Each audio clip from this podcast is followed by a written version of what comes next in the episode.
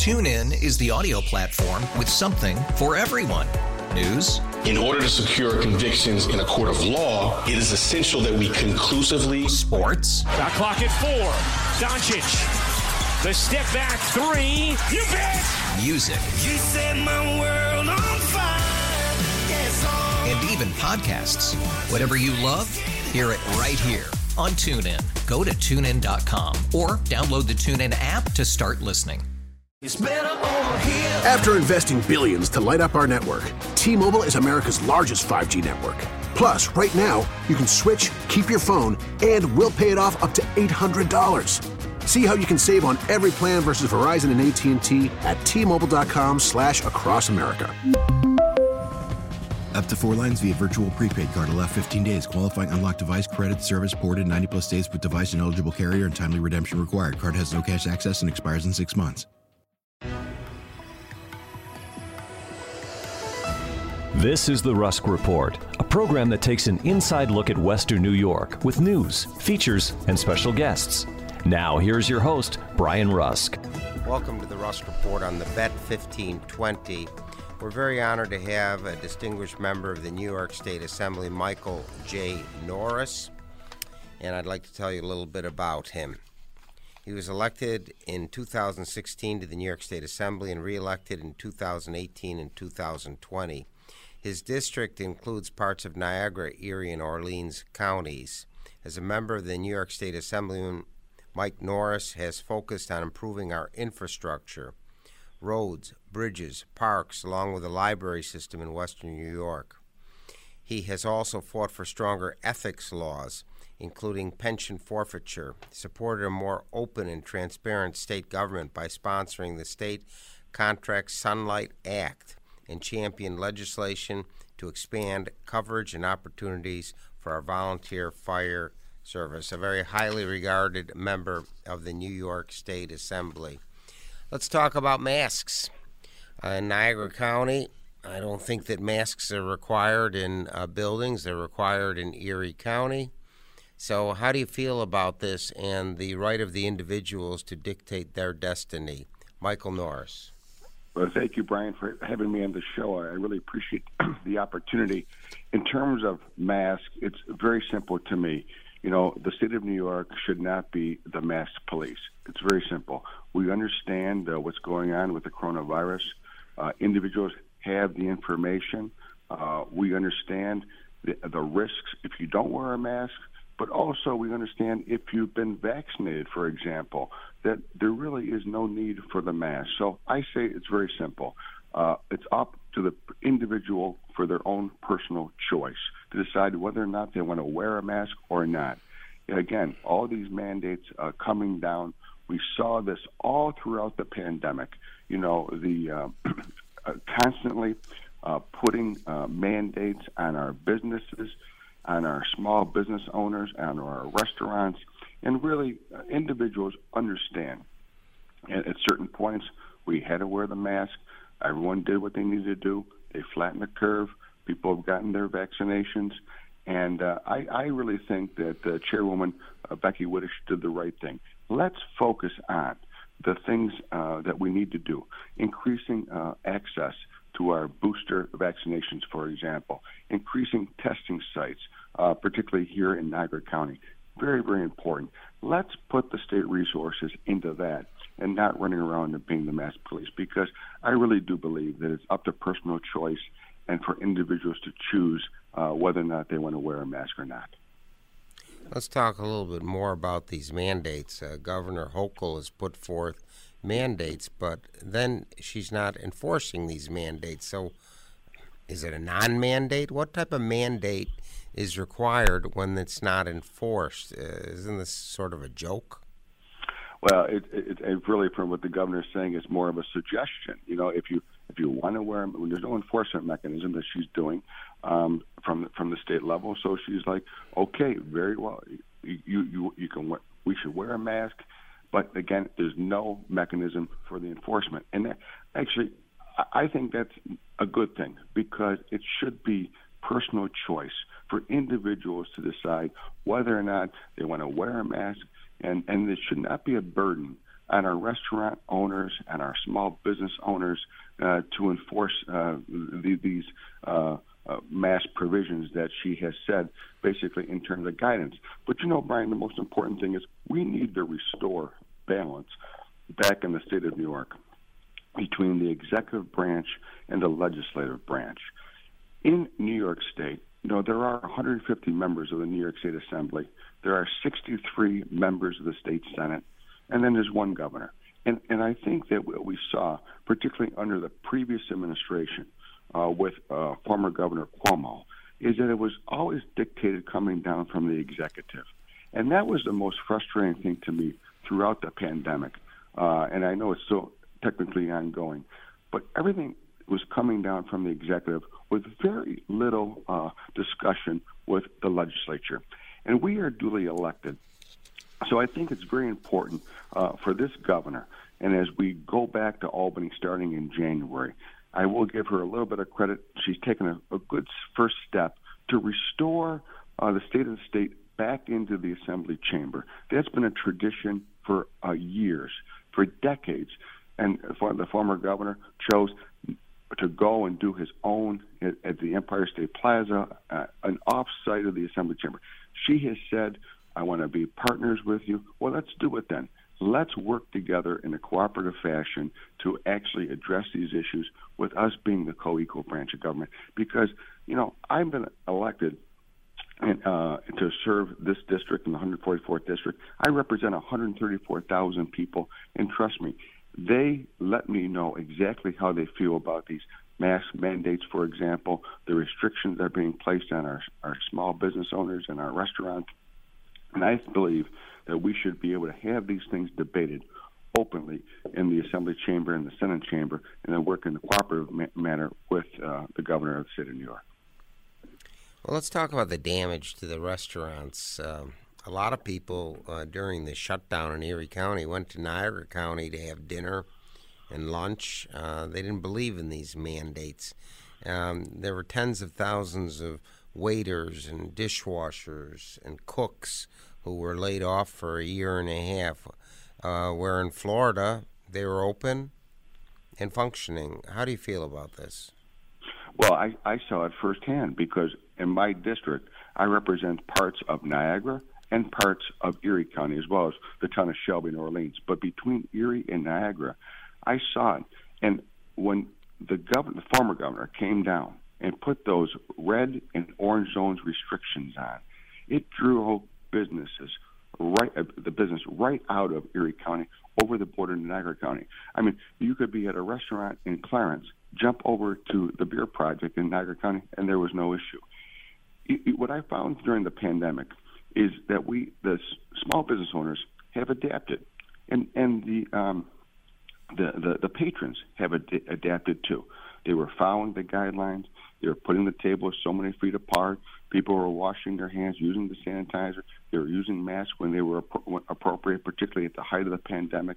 And we adjusted to it because I always go back to personal responsibility doing the right thing, understanding what's going on. The small businesses were taking responsibility, and it was it was uh, devastating. I can tell you to the businesses, uh, particularly there there in Erie County, Clarence and Akron, and I heard from these business owners. We can't go back to that. We understand what's going on w- with the pandemic. People have been getting their vaccinations.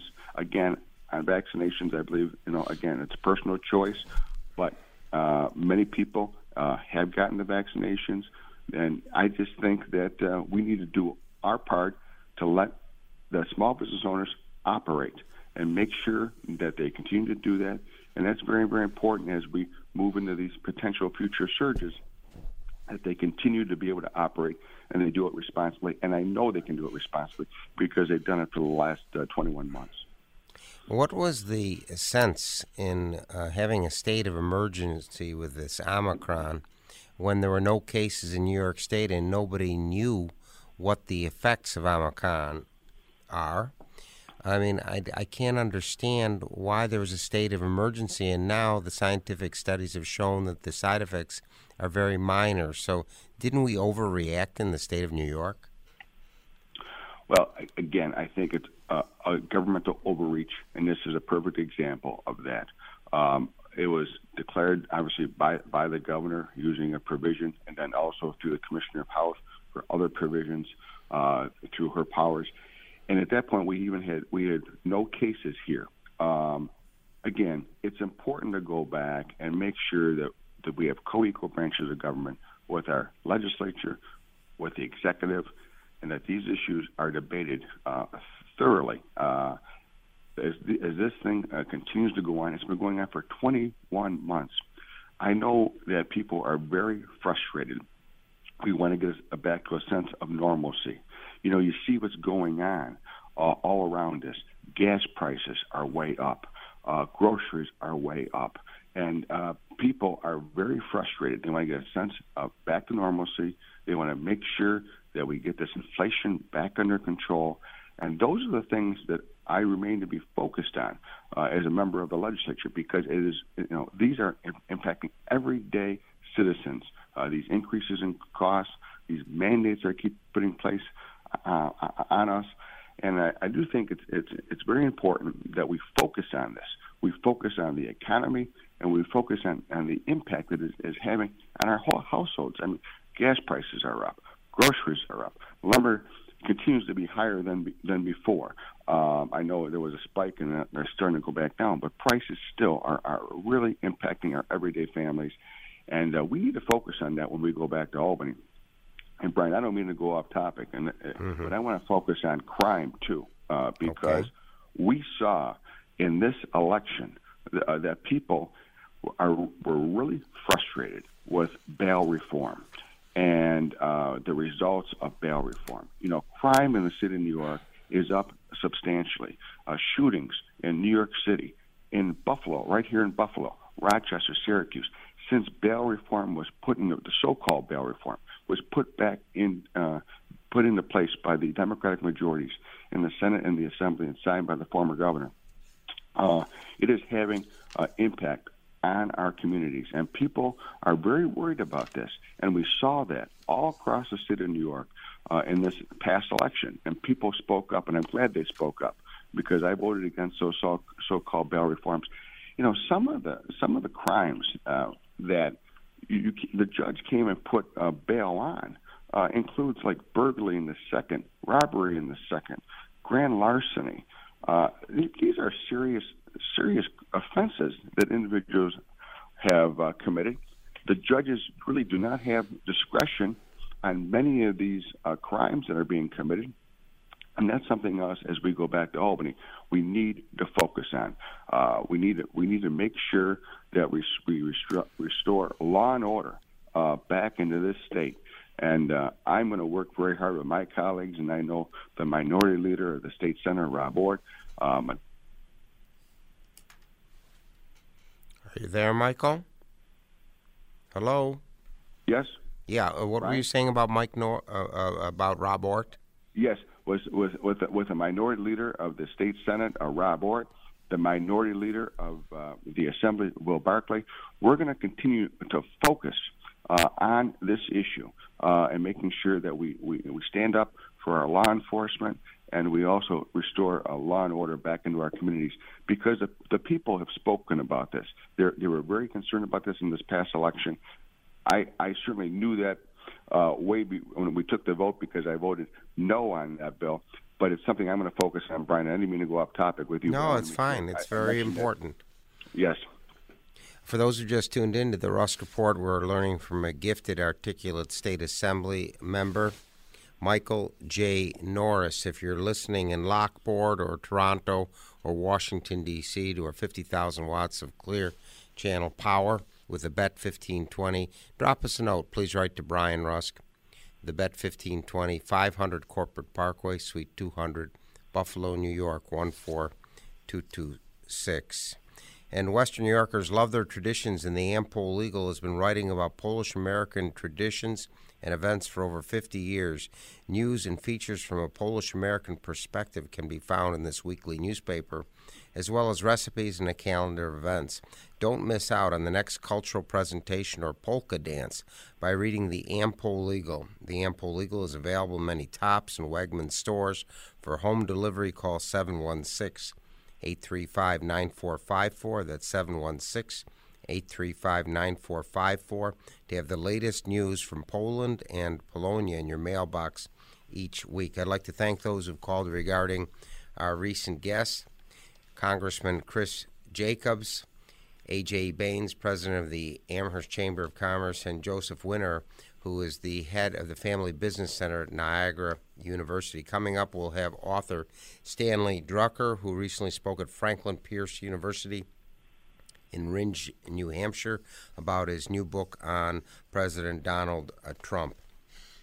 A little bit more information about Michael J. Norris, member of the State Assembly.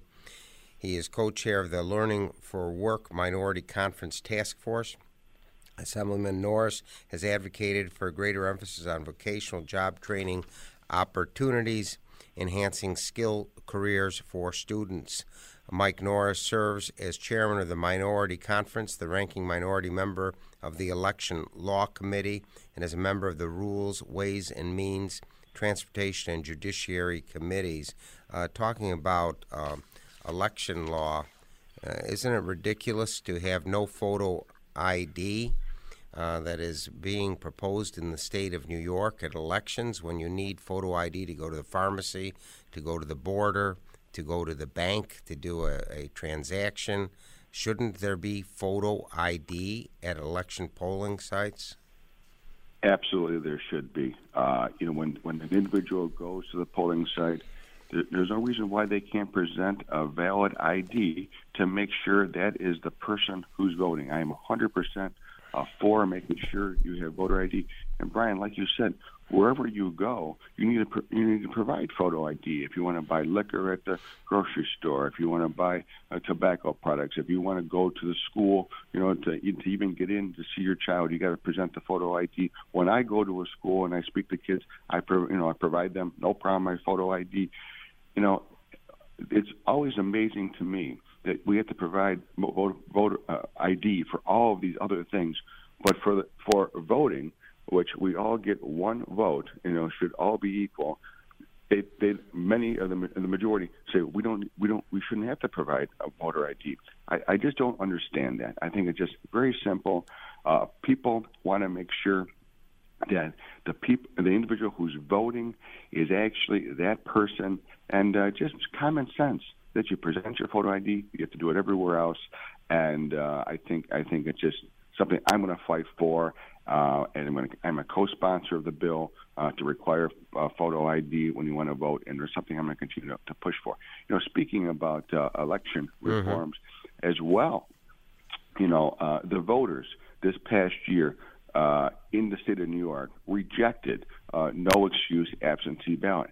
I noticed that the governor yesterday in her uh, initial remarks, I believe, for the uh, future state of the state that she's going to present, now wants to go to a full mail-in voting system.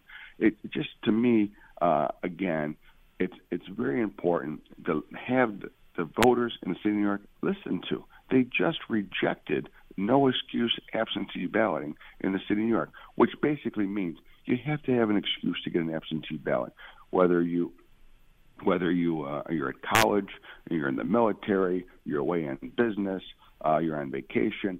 You have to have a, and the voters weighed in on this. Um, so I just think again, it's it's very important.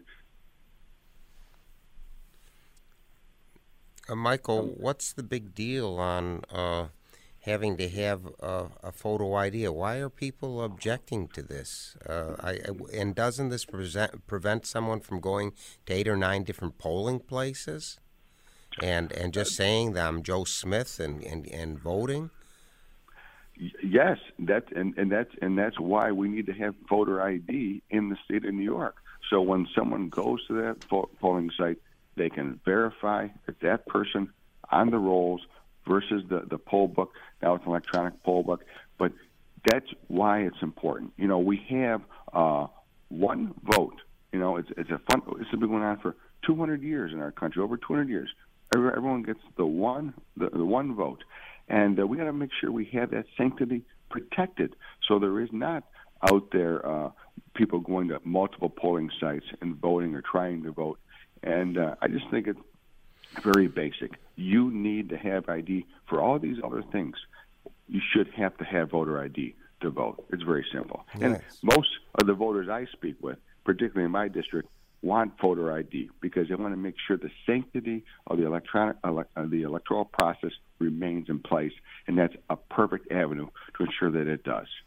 Very good. Um, we're talking to a very logical, uh, gifted man, Michael Norris, member of the New York State Assembly from Lockport, New York. If you're listening in Lockport or Manhattan or Northern Florida to our 50,000 watts of clear channel power and the Bet 1520, drop us a note. Please write to Brian Rusk, the Bet 1520, 500 Corporate Parkway, Suite 200, Buffalo, New York, 14226.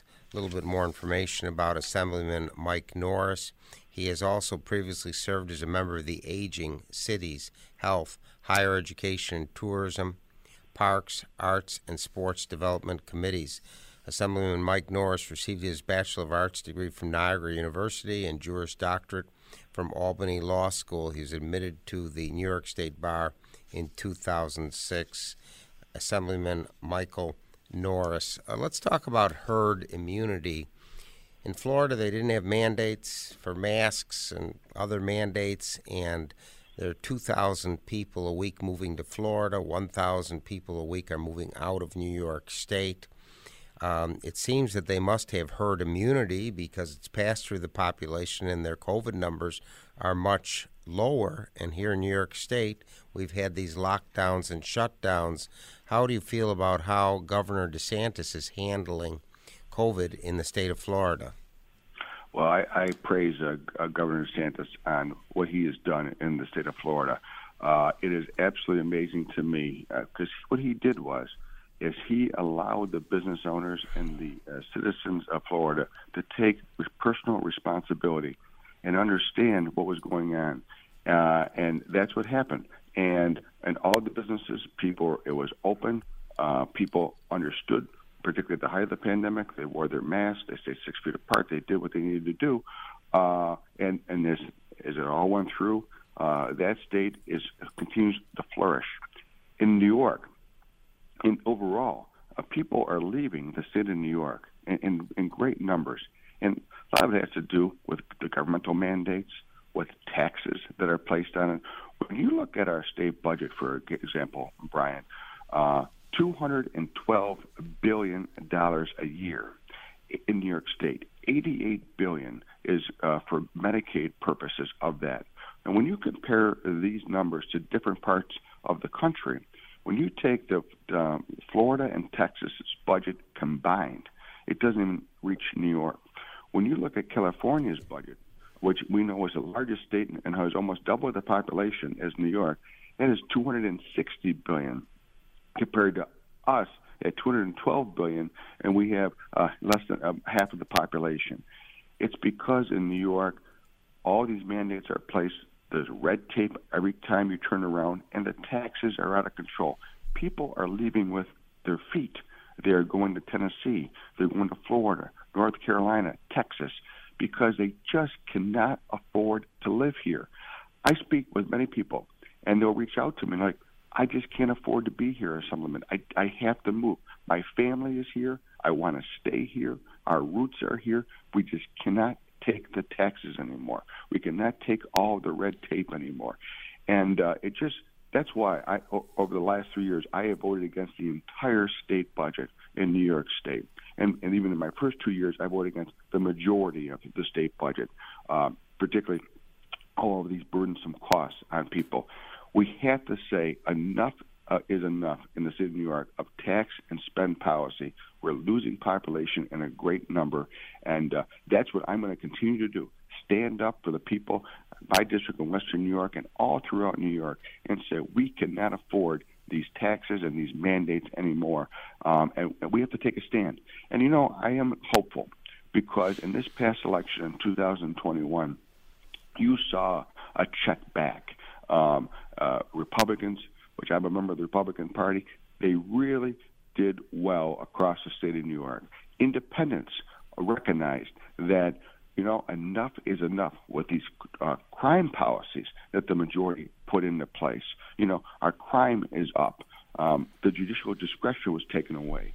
Uh, and that and that that right there also with the cost of living in New York, people are speaking up and we have to continue to do that. And we need to restore balance back into the state government. You know, I remember when the Senate was in, in the majority, Republican was in the majority.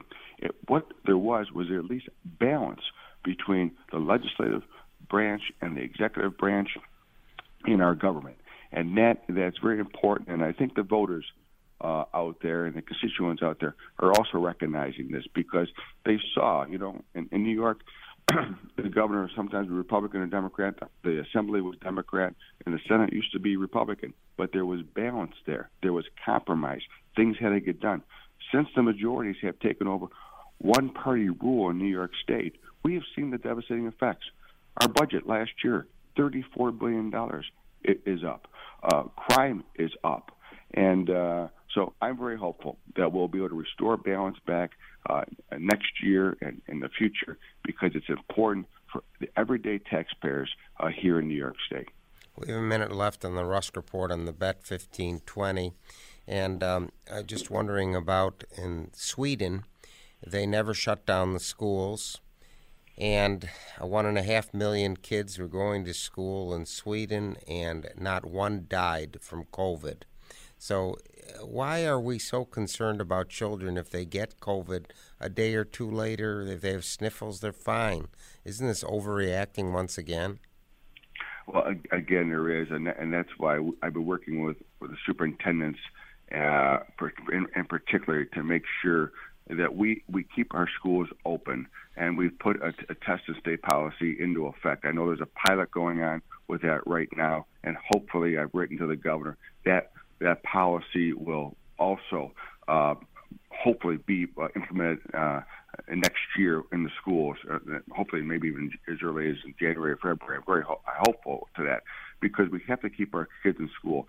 You know, social interaction is very, very important for our students. They have to be together. They have to learn how to work together. They have to be uh, co- collaborative with their teachers in the classroom setting.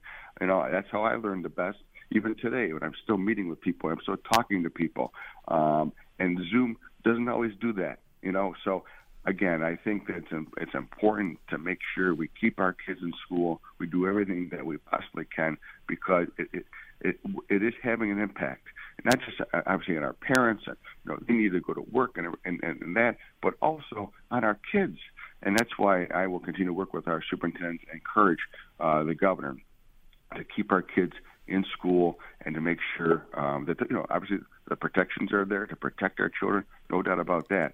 But to make sure they're, they're staying there okay. and we do it I'm, in a lot. Of I'm sorry we have to uh, close. We've That's learned okay. a great deal from an energetic, bright a member of the New York State Assembly, Michael J. Norris of Lockport. Thank you for enlightening us. Thank you, Kevin Carr, as our director of production for the past 15 years.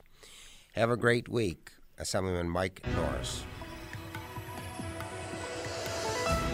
You've been listening to The Rusk Report, a program that takes an inside look at the Western New York community with news, features, and special guests. If you have any comments or suggestions, please write to Brian Rusk, 500 Corporate Parkway, Suite 200, Amherst, New York, 14226.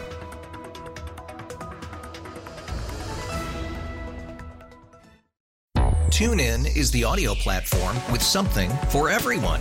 News. In order to secure convictions in a court of law, it is essential that we conclusively. Sports. Got clock at four. Doncic. The step back three. You bet. Music. You set my world on fire. Yes. And even podcasts. Whatever you love, hear it right here on TuneIn. Go to tunein.com or download the TuneIn app to start listening. After investing billions to light up our network, T-Mobile is America's largest 5G network. Plus, right now, you can switch, keep your phone, and we'll pay it off up to $800. See how you can save on every plan versus Verizon and AT&T at T-Mobile.com slash across America. Up to four lines via virtual prepaid card. Allow 15 days. Qualifying unlocked device credit service ported 90 plus days with device and eligible carrier and timely redemption required. Card has no cash access and expires in six months. Oh, oh, oh, O'Reilly. Protect your vehicle's engine with a full synthetic oil change and save with Mobil 1 at O'Reilly Auto Parts. Purchase five quarts of Mobil 1 full synthetic motor oil and receive a $10 O'Reilly gift card after rebate. See store for details. With your Mobil 1 purchase, you'll also receive two times points during O Rewards Bonus Points Month at O'Reilly Auto Parts. Oh, oh, oh, O'Reilly. Auto Parts.